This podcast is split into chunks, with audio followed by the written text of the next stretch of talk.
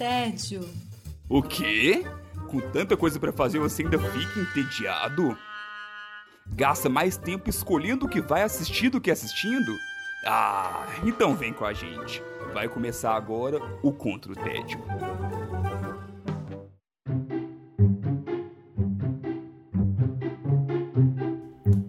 Olá vocês, bem-vindos ao Contra o Tédio, esse lugar onde a gente tenta arrumar dicas para que você não fique aí só passando na Netflix, na Prime, no Prime, né, na verdade que chama, no, enfim, todas essas formas aí de assistir coisas que você não assiste nada no fim das contas, fica só ali passando as opções. Eu sou Sara Dutra, hoje aqui comigo tenho Alfredo Dutra, o homem de muitos nomes. Tudo bem, Godô? Tudo jóia, galera, combatentes aí desse pelotão contra o tédio, que está virando um exército contra o tédio. Daqui a pouco não vai ter mais tédio pra gente combater. Entendeu? A gente vai ser o próprio tédio, mas tudo bem, estamos de volta aí. Olha aqui com vocês. Que pessoa otimista. Que pessoa otimista. Acho lindo. A risada aí já, já delatou. Silvia Bastaferro, como vai você? Olá, pessoal. Estamos de volta. Felipe Chaves. Olá, oi gente. Gente, eu vou começar o programa de hoje com a minha própria indicação. E vou contar para vocês, vou surpreendê-los contando que estou combatendo meu tédio com comédia. Olha só! Focada! O que que tá acontecendo? Essa comédia não tem graça. Então, vou combater. Eu estou combatendo meu tédio com comédia, mas é uma comédia muito peculiar e tem muitos motivos para eu gostar dela. É, eu tô falando de Brooklyn Nine-Nine. E é uma comédia que. um- Boa. uma série que começou em 2013, em setembro de 2013, e atualmente tem sete temporadas e seis delas disponíveis na Netflix. E eu só tenho metade da última pra assistir até o momento. E eu tô. Não sei o que eu vou fazer da minha vida no horário do almoço depois que acabar. Nossa, Mas peraí, é a Sarah falando de comédia e uma série de sete temporadas? Olha, É isso mesmo, tô produção? Tô, tô tão chocada, mas eu tô tão chocada. gente, não é a Sara do outro mundo. Só pode. A gente tá falando com a Sara do, do mundo inverso. Ali, ó. invertido. É, ué. Tô vendo que o cabelo dela tá puxado pro outro lado. Tá meio estranho. Tá com uma franja meio diferente ali. É, não sei não, hein? Então, pra quem por algum motivo não conhece Brooklyn Nine-Nine, essa é uma série que eu, eu achei uma definição muito legal sobre ela, que é a seguinte. Que, enfim, muitas definições falam do personagem principal, que pra mim é, é desnecessário, então vou pular essa parte, tá? Eu vou pra parte mais legal da, da, da sinopse. O início da série marca a chegada de Holt, o novo capitão na- da delegacia, que além de um policial negro também é gay. A partir daí, podemos assistir aos desenvolvimentos da relação do novo capitão com os já detetives e membros da 9999, bem como os casos policiais. Nessa mini sinopse, eu acho que já dá pra entender por que eu gosto de Brooklyn Nine-Nine. Quem chuta? Quem chuta? Você gosta do Capitão. Ele é um dos meus preferidos, certamente. Ele é, um, ele é o melhor personagem pra Eu, mim. eu, eu não consigo, não consigo. Ah, ali tem muito personagem Quem que é o melhor personagem? demais, cara. Eu amo todos.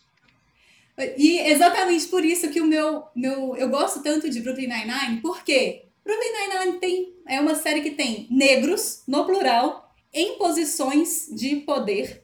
É uma série que tem LGBT representados no plural. É uma série que tem latinidade representada no plural. É uma série que tem for- força feminina representada no plural, ainda que as personagens femininas sejam todas magras e tal, blá blá blá mas estão ali e elas não são aquelas mulheres que ficam brigando pela atenção. Ela Ah, sua favorita é a Gina. ama a Gina, Não é a favorita? ama a Gina. Não, eu amo a Gina profundamente, isso é verdade. Eu também, amo de outras formas. mas amo também. Eu tava assim, ah, gente, não, Brooklyn Nine-Nine tem que ter falhado em algum lugar. Eu falaria que não temos povos originários sendo representados nessa série. Isso é um- é uma falha da série, mas obviamente estou zoando aqui, porque, né, não tem... Calma, gente, calma. Não Mas é tem o meu, meu checklist. O Tem o Boyle Boyle, mas representa ele não é muita originário. coisa.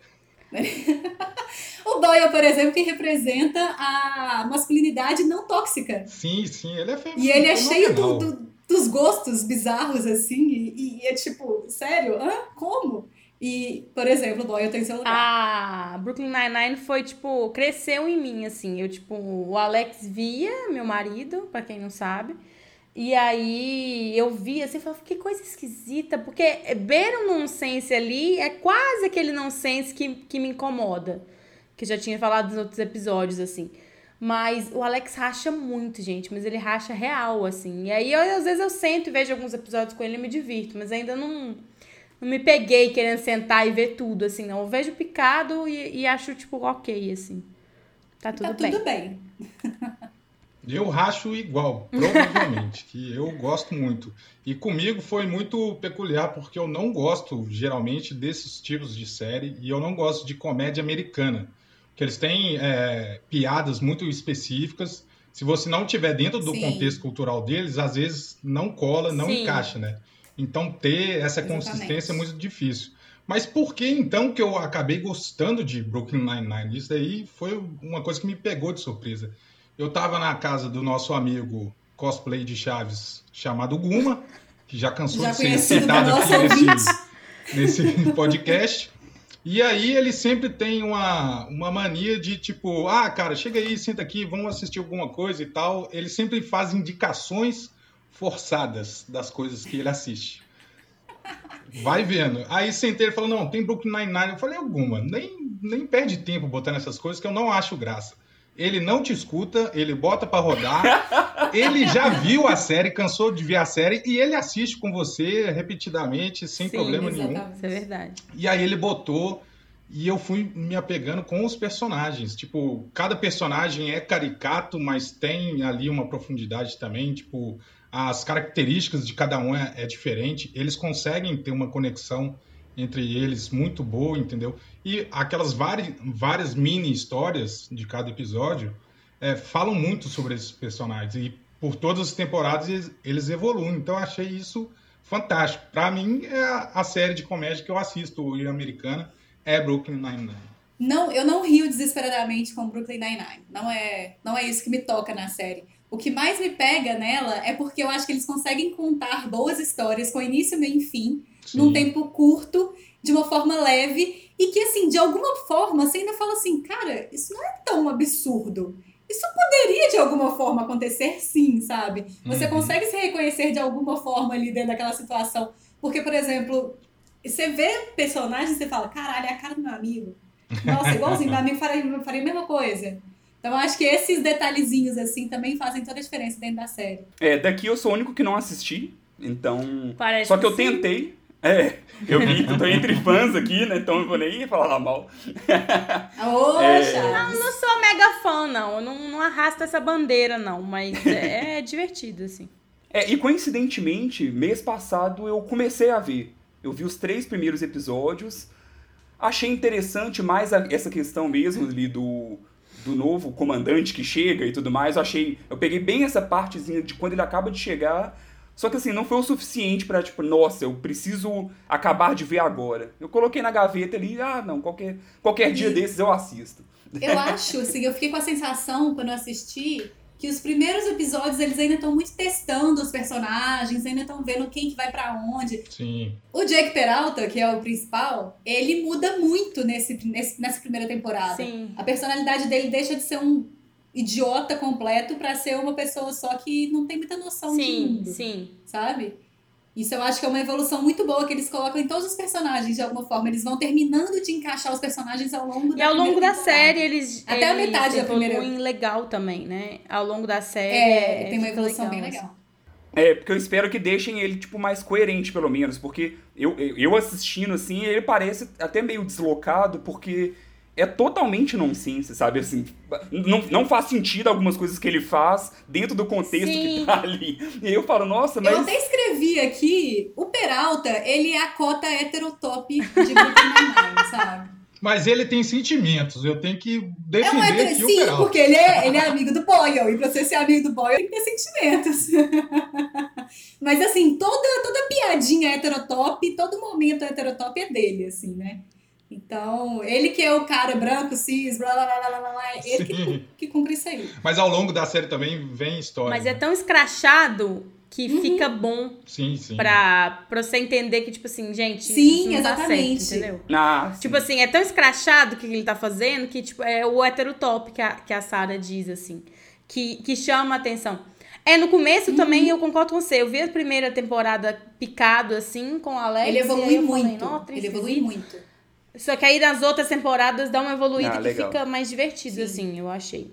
E só pra finalizar, assim, uma, a lógica de por que, que eu gosto de Brooklyn Nine-Nine, eu, uma pessoa que não gosta de comédia, é, eu amo as temáticas que eles colocam, porque apesar de tudo, apesar de ser uma, uma série de comédia policial, assim, né, nenhuma das duas, nenhum dos dois assuntos me interessa, na real, tem, a- tem episódio, tem um episódio maravilhoso que a cena foi muito replicada agora durante o Black, Black Lives Matter, é, que é a cena que o Terry é abordado por um policial quando ele tá andando na rua da casa dele à noite. É, e aí tem uma discussão pesadíssima sobre racismo estrutural, que, que tipo assim, você fica chocado com meio de uma série de humor, eles fazendo essa discussão e a forma como eles fazem é muito inteligente. É, tem discussão sobre descoberta de sexualidade depois de uma heteronormatividade forçada, digamos assim. É, heteronormatividade compulsória. É, tem episódio que tem, fala muito sobre disputa de cargos, que quem está disputando o cargo está em desvantagem, seja pelo gênero, seja pela cor da pele, seja pela orientação sexual. Então isso tudo é levado também na série. É, tem, fala sobre assédio dentro e fora do trabalho. É, fala sobre é, conflito familiar, como que as famílias não são, não precisam ser, na verdade, né? O centro da sua vida, que você pode sim não se dar bem com a sua família e isso acontece. Tem fala sobre maternidade e trabalho. É, é assim, é muito assunto que você não espera nesse tipo de série. É, isso é interessante porque ele traz essa representatividade para vários assuntos que são difíceis de ser, serem abordados, mas traz de uma forma leve, não é forçado. Olha, estamos discutindo isso daqui, mas dentro da historinha que vai se montando e das piadas que vão se fazendo, que também não são piadas que vão é, ser muito tóxicas, mas existe ali um humor, né, que trata disso. Ele vai jogando esses assuntos de forma muito leve. Então, eu acho isso muito legal. E aí, por exemplo, o personagem do, do Holt, né, do Captain Holt, ele fala, o ator fala que ele, ele interpreta um capitão que acontece de ser gay, e não um gay que acontece de ser capitão. Sim. E aí essa, total. essa lógica também é Sim. muito boa e tal. E aí, assim, eu não posso deixar de falar dos episódios maravilhosos, que esses aí eu racho de rir de fato, que são os episódios de Halloween, que são incríveis. Esses episódios são muito bons. E assim, eu não vou nem dar spoiler de que, que são esses episódios, porque vale a pena assistir. Que assim, ele. é- É. A, a premissa é: esquece que aquilo é um, um seriado de policial. Ah, é. Mas Basicamente. em vários momentos a gente esquece Pra quase que ali é uma tudo, gente. Sim, em vários momentos. que aquilo ali são policiais, né? A série tá, como eu disse, seis temporadas já na Netflix. É, pelo que eu pesquisei, ela é transmitida no Brasil pela TNT. Ah, não sei se isso ainda é uma forma de se assistir séries, mas vai que. É. É, as séries têm. As temporadas têm mais ou menos 22, 23 episódios por temporada. Os episódios finais das temporadas são muito bons, costumam ser muito impressionantes, assim. Eles costumam dar uma virada assim que você realmente não espera. É pra E puxar ele- a próxima temporada, né? Ele puxa muito bem a É. próxima temporada. Isso é uma coisa que me impressionou bastante. É, e tá aí 25 minutos de duração, 20, 25 minutos. É, Ótima é indicação. uma. Divirta-se, abre o coração e Eu, divirta-se. eu uso como a pílulazinha, de, série pílula, né? Tipo, ah, vou colocar alguma coisinha aqui. Pá, É. Brooklyn Nine-Nine. Tem um tempinho aqui 25 antes de minutos, sair. acabou, assisti, diverti, ótimo. Sim, exatamente. Então, assim, é, tem, tem possibilidade de diversão de, forma, de várias formas. Acho que alguma coisa ali vai te divertir. Muito bom. Seguindo o nosso episódio de hoje, nosso episódio 7, a gente. Eu quero saber, Chaves, como que você anda combatendo seu tédio? Eu ando combatendo meu tédio tentando descobrir quem assassinou o Harlan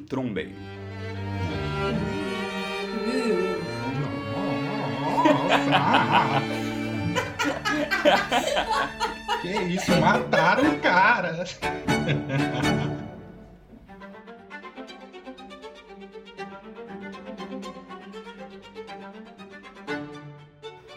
Então, assisti Entre Facas e Segredos, um dos filmes ali de 2019 que foram muito bem falados e concorreram ao Oscar, né? Ele foi indicado ao Oscar de melhor roteiro original e não foi à toa.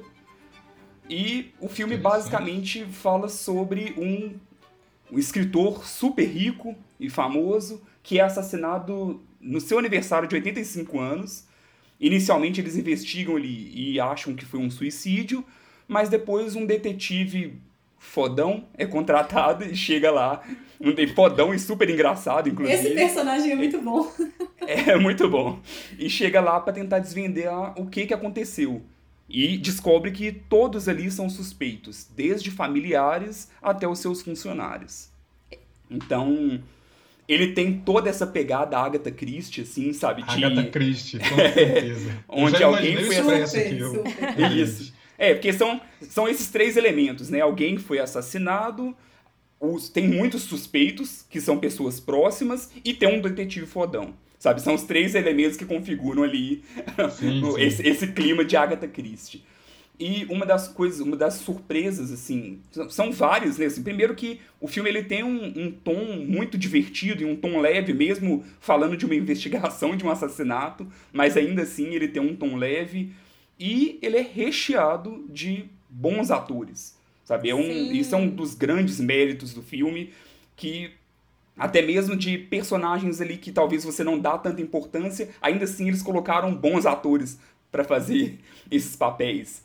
Nossa, maravilhosos. maravilhosos. Então temos ali Tony Collette, temos a Ana de Armas, temos Chris Evans, o, o próprio detetive que a gente falou que, que rouba a cena, né? E que para mim é a atuação destaque, é o Daniel Craig. E ele faz um. É muito Daniel estranho ver Craig ele como detetive. E não é qualquer detetive. Não, é, é o então, 007 detetive. Não, e o mais interessante, assim, é porque ele realmente promove essa quebra, porque ele, ele é muito famoso, então no contexto ali, ele é extremamente famoso, só que você assistindo e você vendo as coisas que ele faz, você fala, gente, mas não é possível que esse cara é tão bom assim. Porque ele tem, ele tem toda uma pegada, ele, ele é muito estranho no final das contas. Então, por exemplo, a primeira vez que ele aparece, é, tem a entrevista com todos os suspeitos ali, e ele fica de fundo. Toda vez que alguém fala algo que é suspeito, ele toca uma tecla do, do piano. Sabe? E aí todo mundo fica tipo assim, que, que, que esse, quem que é esse cara e o que, que ele tá fazendo? É um aqui, toque sabe? que ele tem, né? Pra anotar mentalmente, fazer uma nota mental. Plim, Exatamente. nota mental. Suspeito disso, tal coisa. É.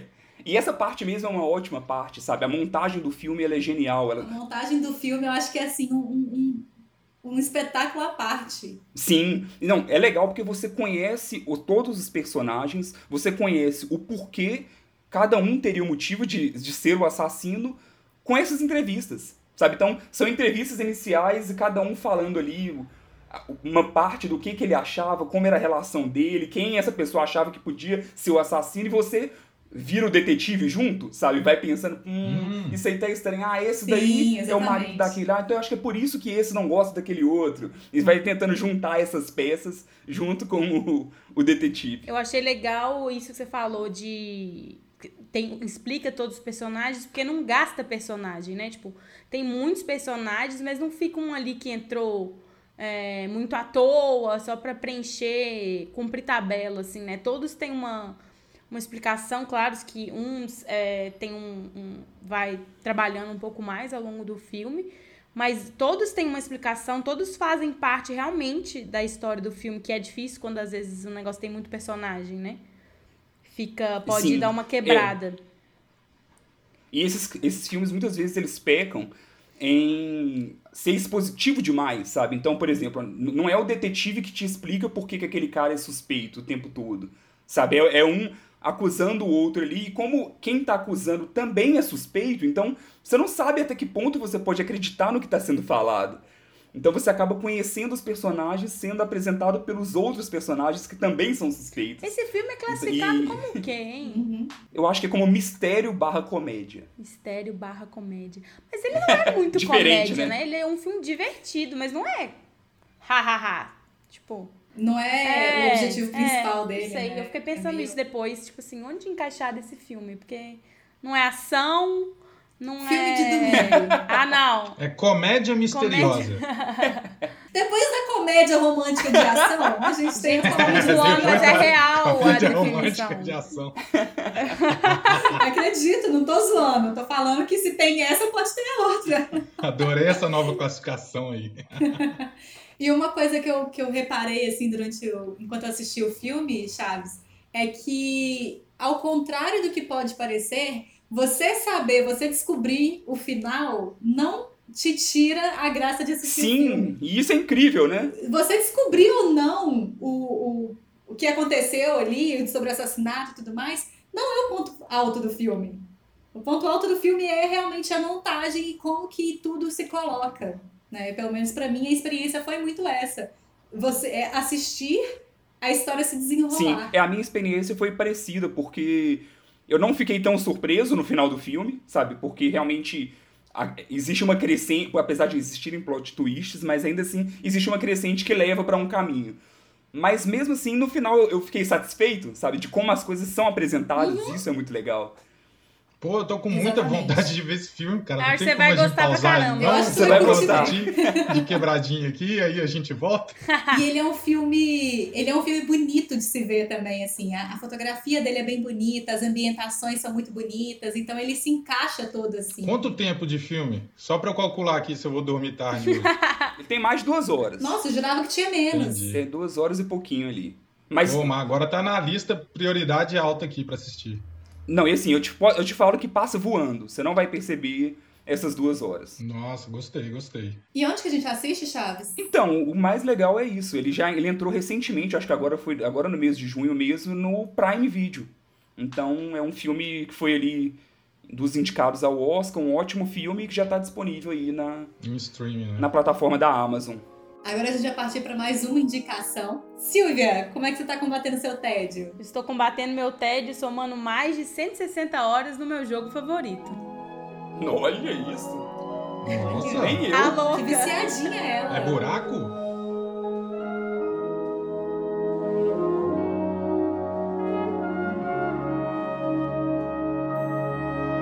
Bom, antes de falar, quando eu começar a falar, vocês vão saber que jogo que é, mas eu queria contar uma breve história. Um amigo nosso comprou o Switch, da Nintendo Switch, no início de 2017, logo que lançou, e emprestou para Alex. E aí eu fui enganada a jogar esse jogo, porque o Alex ficou falando: joga um pouquinho pra você ver. Pega aqui, olha que bonito, olha que legal esse videogame é assim. Vício. Vício começa é assim mesmo. A famosa indicação traficante, né? Pega aí só um pouquinho, você vai gostar, a galera vai te achar legal. gente acerta. Vai lá, joga só um pouquinho, E cara. aí ele simplesmente criou um monstro. um Eu tô viciado. falando de The Legend of Zelda, Breath of the Wild. É, eu nunca fui muito fã de jogo, tipo assim, eu jogava quando eu era um pouco mais nova, mas recentemente eu tem muitos anos que eu não jogava nada. Mas eu sempre gostei dessa temática de aventura, assim. Eu jogava Harry Potter, Rayman, essas coisas assim, bem aventura. E aí eu identifiquei muito com Zelda porque ele tem muito essa pegada de, de, de aventura, né? Quando eu falo que eu fui enganada, é porque logo no mesmo ano de 2017 eu viajei e aí eu comprei o danado do Switch e o Zelda. O Alex comprou. Aí a gente Ih. comprou junto. Por Primeiro isso que eu começa fui com peguinha, aí gostar começa a fazer a, a compra direta.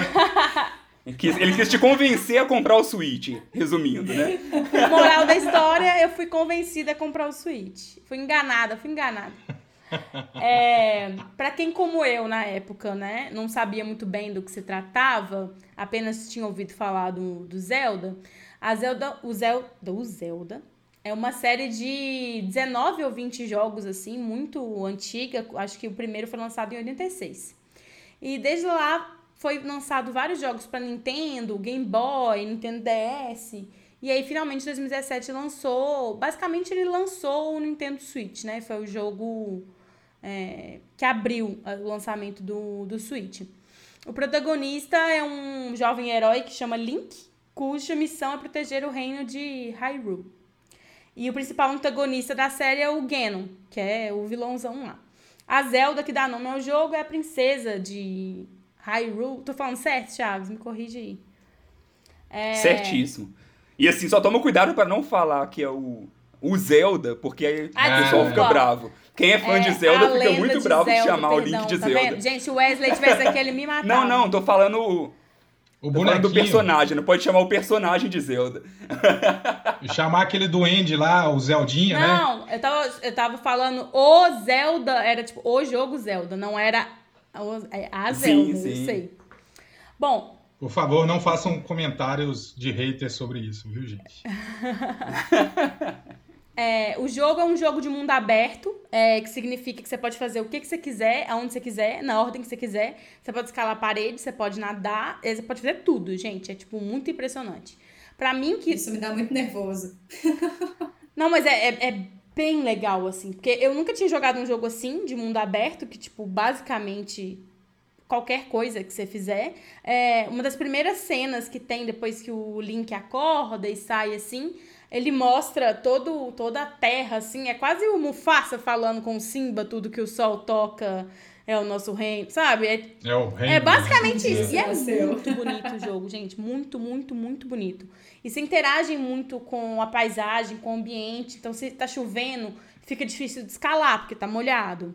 Se tá relampejando, se tá com uma arma de metal, você pode tomar um choque, porque você tá atraindo as coisas. Se você vai numa área que é montanha muito alta, faz frio, então você tem que botar uma roupa. Então, assim, tem muitas coisas que você vai interagindo com o ambiente que eu nunca tinha jogado e por isso que me fez gostar tanto do, do, do jogo assim. É, é legal isso, né, cara? Porque é uma franquia tão antiga e já passou por vários consoles e desenvolvimento de consoles e evolução deles, né? E a cada lançamento parece que funciona, né? Porque, pô, depois de lançar 20, mais de 20, é, é, mais de 20 jogos ali dentro da franquia, você ainda consegue fazer um baita do sucesso para um console que é muito novo, mas aí você vai agregando essas coisas, né? Tipo, que a nova tecnologia pode possibilitar dentro do jogo. Né? Sim, e acho que tinha muitos anos que não, que não lançava um jogo da, da Zelda. E aí ficou, foi muito. Foi, o hype foi grande por causa disso também, que além do, do console novo, teve o lançamento do jogo que há tempo não jogava.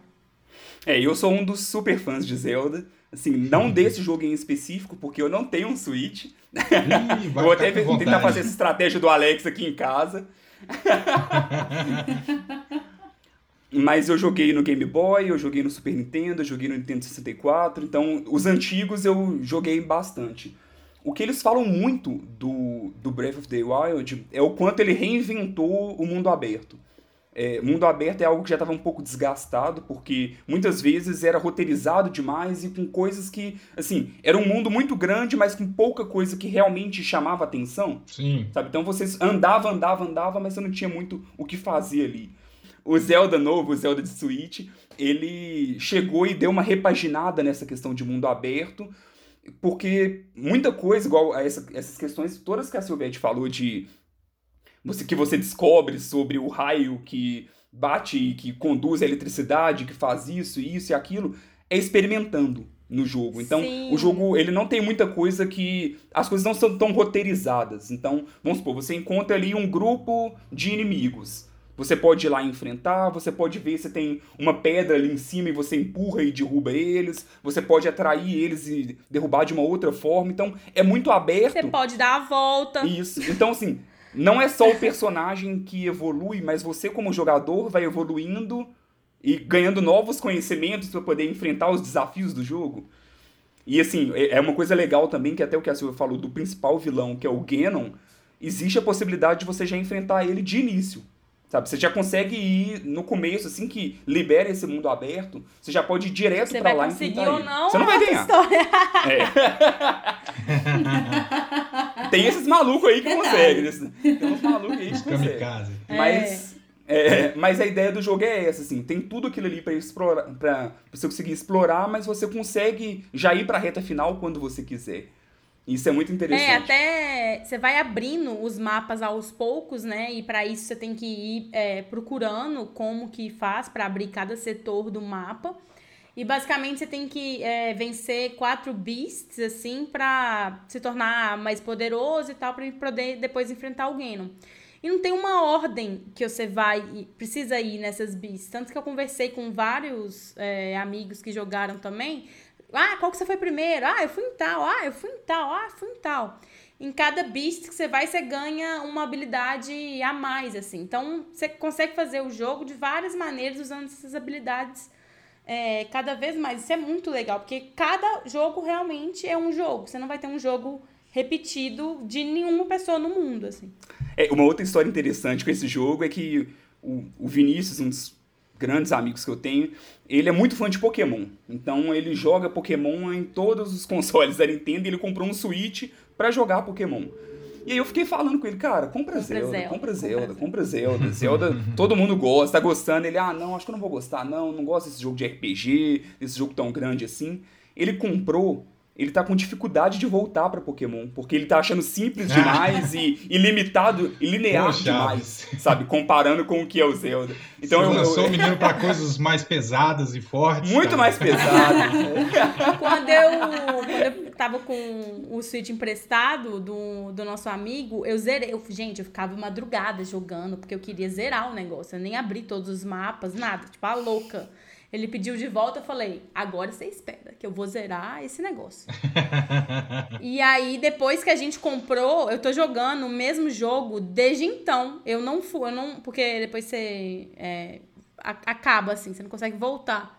Então eu tô abrindo o mapa, fazendo side quest, todo encontrando todas as coisas, fazendo todas as tarefas disponíveis, cavalgando no campo, assim. Então, assim, tô me divertindo horrores, por isso que eu falei que tô somando bastantes horas de jogo. Eu, e tem mais de vale dois anos que a gente já então... comprou, gente. Então, assim, é realmente. Olha ótimo que ótimo investimento. investimento. É, o investimento vale, vale muito, bastante. cara. Caramba, tá até hoje. Não, e tem, todo domingo que eu acordo mais cedo assim, eu vou lá, vou jogar Zelda. Aí sento lá. Fico lá jogando duas horinhas, três horinhas. Eu... Nossa, só mais uma, só mais uma. Me divirto bastante, assim. É importante falar que o VGA Videogame Awards é o prêmio mais famoso do, desse mundo dos videogames, é o Oscar dos videogames. E em 2017 o Zelda foi eleito como o melhor jogo do ano. Isso. Nossa, Bem. Tá difícil segurar as indicações hoje, hein, cara? Agora eu tô com vontade de jogar Switch, assistir o filme, entendeu? Tá foda, pô. Breath of the Wild pra Nintendo Switch, mas lançou pra Wii também, um tempo depois. Bora seguir pra nossa indicação dos nossos convidados de honra dessa vez. Godô, como é que você está combatendo o seu tédio? Eu estou combatendo o meu tédio escondendo um amigo em um sítio em Albuquerque, Novo México. Atibaia? Oi? Albuquerque é a nova Atibaia.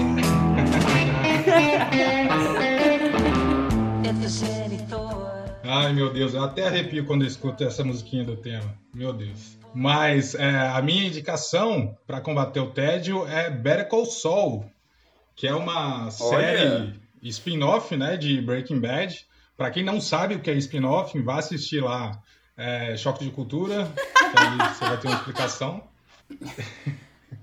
e, e, ela conta a história da transformação do Jimmy McGill, é, que na verdade é o Saul Goodman, mas é, a, a, história se passa antes dos eventos que aconteceram em Breaking Bad, né?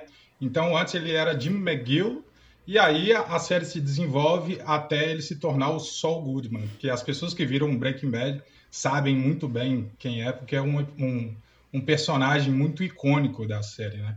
Ela é dos mesmos criadores de Breaking Bad, o que já dá aquele selo de qualidade máximo. Breaking Bad.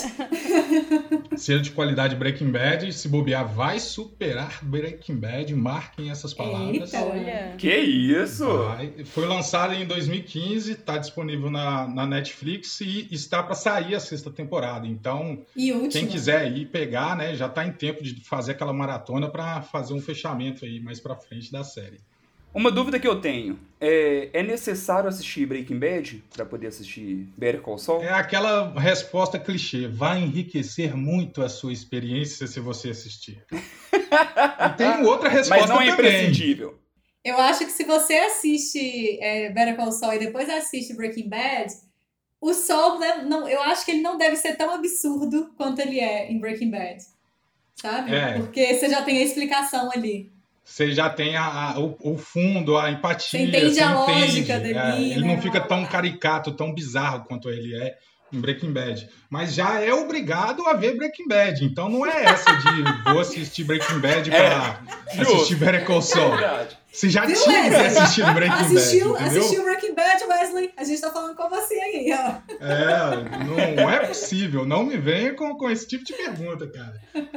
Mas, assim, é, enriquece muito, cara, porque é, eles tiveram uma sacada muito boa, porque foi uma aposta, né, é, na verdade. Porque acabou Breaking Bad, foi o sucesso que foi, e aí os, os fãs ficaram sedentos, né, por mais é, histórias sobre aquele universo, só que não tinha muito para onde ir depois do desfecho da série do Breaking Bad, né? Eles poderiam falar do, do Saul Goodman é, paralelamente, o que, que ele fazia enquanto rolava Breaking Bad.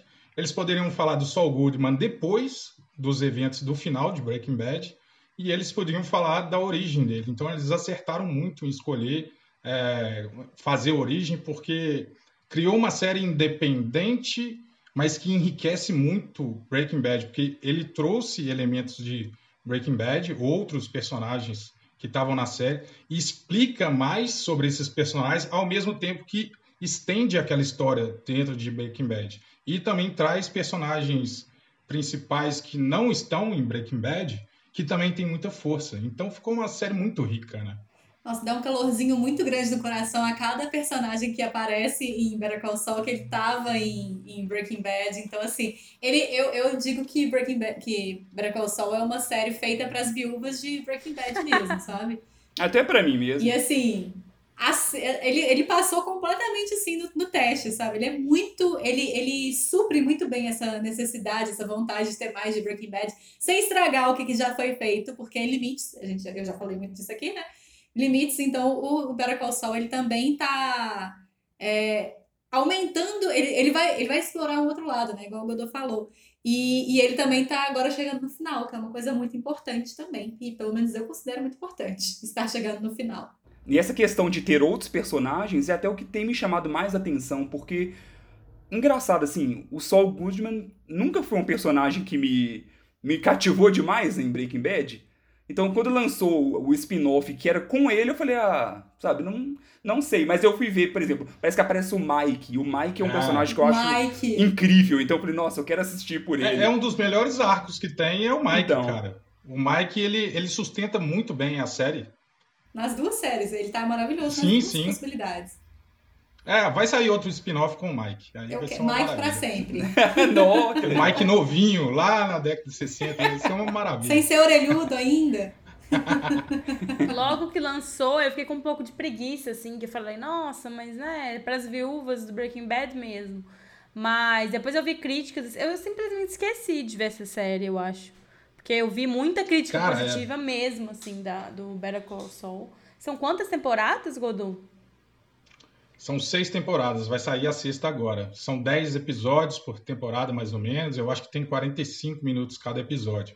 E cada episódio é obra-prima, cara. Porque eu não sei, eu tiro isso do Vince Gilligan. Os caras, eles sabem contar a história em capítulos, sabe? Tipo, hoje nós vamos abordar isso e aquilo vai desenvolver para o próximo capítulo. E aí ele consegue botar todos os personagens um desenvolvimento que faz sentido, eles estão coesos entre eles ali, né? Então é muito bom. A qualidade técnica é igual a de Breaking Bad, então aquelas aquelas tomadas, a fotografia, a ambientação é muito detalhista, cara. É uma, uma série para você contemplar, porque em vários momentos tem muito silêncio e aí tá acontecendo uma cena muito trivial, tipo uma pessoa escovando um dente, sabe? Tipo, acordou, tá escovando um dente mas a montagem que eles fazem é, para representar essa cena diz muita coisa que não é verbal, né? É só tipo, você sente que a pessoa tá cansada porque ela tá encostada na, na pia, tá escovando o dente, tá impaciente, deixou a escova um pouco mais, sabe? Tipo, socou a escova assim no copo e saiu. Então você vai pegando esse sentimento sem precisar ter muito diálogo, ter muita ação e tal. Então ela é mais contemplativa. E é um drama, né? Então tem que esperar algumas coisas mais arrastadas e tal, mas é muito bom. E ao mesmo tempo que você tem tudo isso que é muito pesado, arrastado e drama, é, é, a gente tá falando de Saul Goodman. Então, assim, você ainda tem os pontos que você fica assim, não! que são é. atitudes muito Saul Goodman, que você vai se divertir muito também no meio do caminho. E até por causa dessas atitudes, você vai falar, não, velho, não faz isso, não faz isso, não faz isso. E ele vai lá e, enfim, né? Nossa, e pra mim, eu acho que o, o, que o que me pegou na série, eu acho que ele tem muito umas fórmulas que se puxam ali de Breaking Bad que na verdade está mostrando uma transformação de uma pessoa, que é o Saul Goodman, né? É, indo de Jim McGill para Saul Goodman, em Breaking Bad, saindo de Walter White para Heisenberg, então mostra essa transformação. Só que no Better Call Saul eu acho um pouco mais profundo a transformação, porque é, o, o, Sol, o Sol ele tem uma é, ele, ele tem uma coisa de Tipo, ele tenta seguir o caminho certo das coisas, ele tenta lutar, ele é um batalhador, vamos dizer assim, apesar dele ser um trambiqueiro, né? Ele me lembra muito Agostinho Carrara e seu Madruga. e são malandros, né, cara? São, assim, gênios da, da falcatrua, né? Dos golpes e tal, dos truques. Mas, assim, eles têm um carisma e um bom coração que você cria empatia por uhum. eles, né? Tipo, você tá torcendo pro cara mesmo ele fazendo uma coisa errada entendeu? Mas, assim, é muito legal isso. E eu acho que a série fica muito é, embasada também numa dualidade, que lá em Breaking Bad a gente tem Walter, Walter White e o Jesse Pinkman, né? Que, tipo, você tem um gênio da química, ambicioso, que tem várias situações ali que ele vai crescendo, né? E o Jesse Pinkman, que meio tá ali dentro, refém de algumas situações, ele é um moleque que está querendo só viver a vida e fazer as coisas de uma forma um pouco mais é, rápida, né? Tipo, ah, eu não vou estudar, vou vender droga, produzir droga e tal. Então você tem essa dualidade e em Better Call Saul você tem o, o, Jim McGill e o Chuck McGill, que é o, o irmão mais velho do, do Sol. Esse irmão mais velho, ele é totalmente pragmático, uma pessoa focada, estudiosa e tal. E ele é tipo a antítese do, do Jimmy, que é um cara, o caçula. Ele é mais novo, ele é mais extrovertido, simpático, carismático. Só que ele também é muito inteligente, só que ele usa a inteligência para aplicar os golpes. Né? É diferente do irmão mais velho. E aí, quando eles estão é, mais velhos, o irmão dele vira um puta advogado renomado, que tem um escritório gigante, né, que parece um shopping. E o, irmão dele fica cansado daquela vida de viver só fazendo truquezinho e tenta trilhar o caminho do irmão mais velho. Só que, cara, ele tá muito atrasado. Então ele vai fazer faculdade de direito na, no Havaí por correspondência. Aí ele consegue tirar a carteirinha da OAB dele lá e é começar a defender. Cara, você enxerga muito brasileiro ali no, no Olha, saúde, sério. Feia, sério, tentando vencer na vida, cara. Só que a vida vai esmagando ele. Toda vez que ele tenta fazer certo, a, a vida, vida fala esmaga. não. E aí ele olha pro irmão, ele não consegue chegar no irmão, entendeu? Tipo, poxa, eu só vivo a sombra dele. Tanto que em uma parte ele trabalha como é, estagiário dentro da empresa do irmão, entendeu? Que é dono. Então, é, é, essas coisas vão massacrando ele. E aí ele tenta assumir quem é ele mesmo. Eu sou o trambiqueiro, então vou usar minhas habilidades para gerar uma demanda para eu lecionar, fazer minha, minha advocacia. Entendeu? Aí ele se aceita e começa o caminho dele, só que o caminho dele é totalmente oposto do irmão, né? Eu acho genial como que no meio desse caminho todo aí tem a Kim, e a Kim, Sim. assim, ela é uma personagem incrível, uma personagem, assim, profunda, cheia de, de camadas e cheia de questões. E ali tentando assim, continuar uma, uma relação, ter uma relação com, com o Jimmy, né? E, e é meio louco você ver a, a Kim no meio daquilo ali, você fica, como, senhor? Me lembrou muito a Skyler. Não. Que ela fica. É, elas são diferentes, mas ela meio que tem um papel ali de tipo, eu estou acompanhando o cara que está tendo essa transformação e eu estou sendo transformada também por essa transformação. Só que a transformação assim, delas ela é faz um contrapeso né? de tipo assim, cara, eu sou sua consciência para não fazer as coisas erradas, mas ao mesmo tempo ela vai sendo seduzida por Sim. aquele universo do Jimmy, de tipo, pô, é tudo mais fácil da forma que você faz, porque você faz de um modo ilegal. você, você faz trapaça, você engana as pessoas e ainda assim você consegue sair por cima, num limite assim do ilegal. Malandro é malandro dizer, e mané é mané, né? Malandro, justamente, cara. Mas é, é muito. Ele é totalmente o trambiqueiro, cara. Ele é um estilo tipo Frederico Assef, o anjo, daquela, daquele seriado de Bolsonaros, que passa no Jornal Nacional todo dia.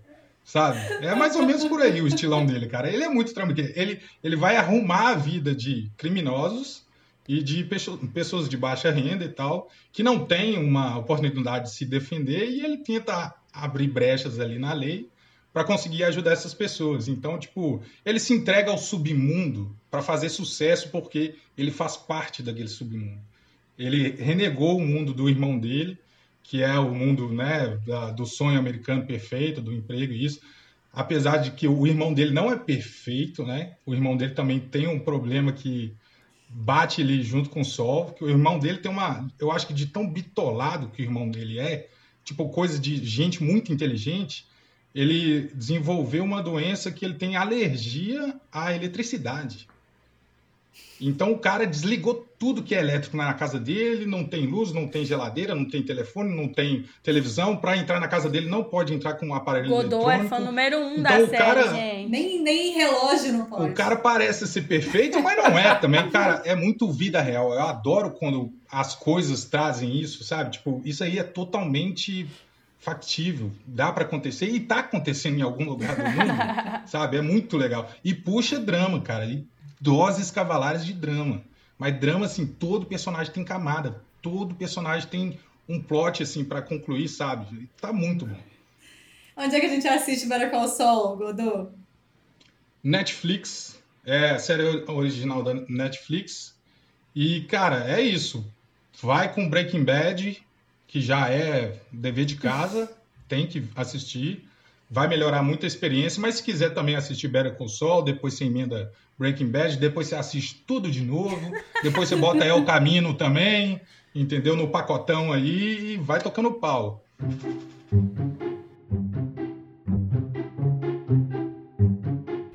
E a gente vai encerrando nosso programa de hoje, nosso programa, nosso podcast de hoje, é, com alguns comentários que foram selecionados lá no nosso Instagram, arroba contra o tédio, não é isso, Chaves? É isso mesmo. Hoje a gente vai mandar um abraço super especial para uma das nossas seguidoras que acompanha não só o podcast, mas acompanha também todos os posts ali. Ela é bastante presente nos posts lá da página do Instagram, que é a Liliane Donato, arroba Uma lilica.dona. fofa! É o mesmo. Sensacional você, Nossa. incrível. Altos papos ali, ó, no meio do caminho. Lilica, você está em nossos corações. Eu não sei se Você é a nossa gente é mais fã dela do que É ela. tipo isso, é tipo isso. Não, E aí foi muito legal que no último, do último podcast ela ficou toda feliz porque ela já tinha visto a maioria das, Indicações, das né? Isso. Ela comentou de Dark, que ela também gosta muito e gosta de debater ali, né? É uma série boa pra poder assistir debatendo. Falou de Death Note, concordou com a gente também que Death Note é boa primeira metade, depois se perde um pouquinho. Ela adorou Um Crime pra Dois, então reforçou sobre ele também. E ela colocou na lista dela o documentário indicado pela, pela Sarah. E aí é legal porque, assim, ela é uma das pessoas que a gente sabe que ela coloca na lista e ela assiste mesmo. Ela Ela volta, volta e e avisa que assistiu. Exatamente. Acompanha a página, é assiste, comenta depois que assistiu. Cara, funcionário do mês. Seguidora do mês. Seguidora do mês. Não, e é muito legal isso, porque ela sempre agradece, fala, nossa, gente, obrigado, o podcast foi ótimo, obrigado pelas dicas. E a gente também agradece Obrigada a você, sua Obrigada. amiga. Exatamente, graças a ti. Sim, sim. Sim, sim, a gente tá aqui é muito por isso, assim. O, o Contra o Tédio aqui é um, é um hobby, nossa, é uma diversão que a gente tem e ver pessoas seguindo e gostando tanto do que a gente tá fazendo aqui dá uma motivação a mais, sabe? Dá uma força pra gente continuar seguindo. Inclusive, eu só quero deixar aqui um- um- atrás das câmeras que rolou uma investigação pra saber se você era amiga de alguém, porque a gente ficava, gente, Mas como é que. Mas ela, ela conhece alguém, ela comenta em todos os posts. Ela é mãe Mas de quem, descobriu hein? que ela, ela, Ela é É, amiga da página. ela só é sensacional. É amiga da página, exatamente. E o outro abraço de hoje é pro Davi Lima, arroba Davi Spielberg, underline Lima. Ele é outro também que acompanha a página, comenta em todos os podcasts e é, ele comentou inclusive nesse último, e, e é legal que ele sempre ele acha muito interessante o quanto a gente consegue diversificar assuntos. E uma coisa que eu já conto pra ele, pra todo mundo que tá ouvindo aqui de, de bastidores, é que a gente não combina. Sabe, grande parte das vezes realmente surge filme, série, temáticas totalmente diferentes, porque cada um é diferente. Cada um tem um gosto. Sabe? Talvez é o né? que. Sim. Então tem o do terror, tem o da comédia. A Tem- gente é tipo tem o de Brooklyn. Nine-Nine do podcast. Praticamente.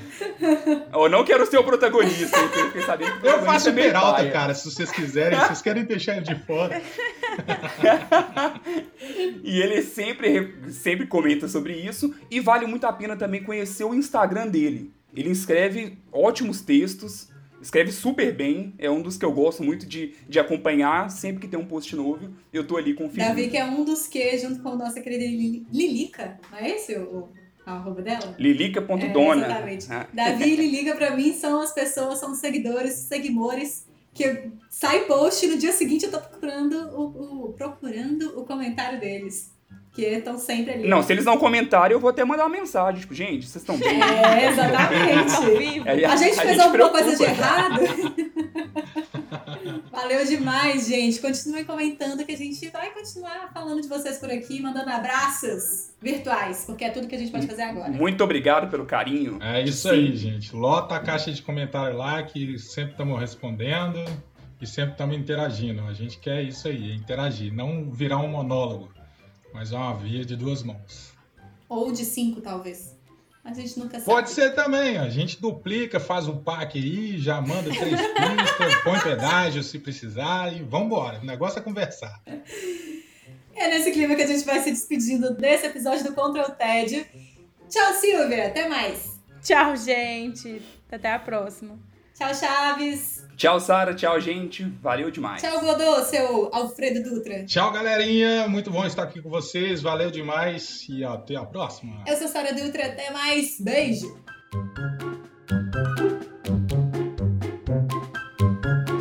Introdução do, do Godolfo ficou muito grande, a não dá, só basta um oi agora. Tô rindo até Tô agora. rindo do Godô até agora. Adoro introduções, gente. Adoro. adoro. Encerramentos também. O Godô me Melhor desconcentra. pessoa pra introduzir. Vou começar sempre te chamando início, tá, Godô? Uai, posso apresentar. Você não quer apresentar a gente, não, Godô? Não, se você quiser, eu faço a apresentação dele. Você falou lá, Chaves, eu falo, olá, meu cabelo está daquele jeito. Mas tudo bem, vamos lá. O negócio é combater o tédio e não o cabelo desarrumado. Sem ódio.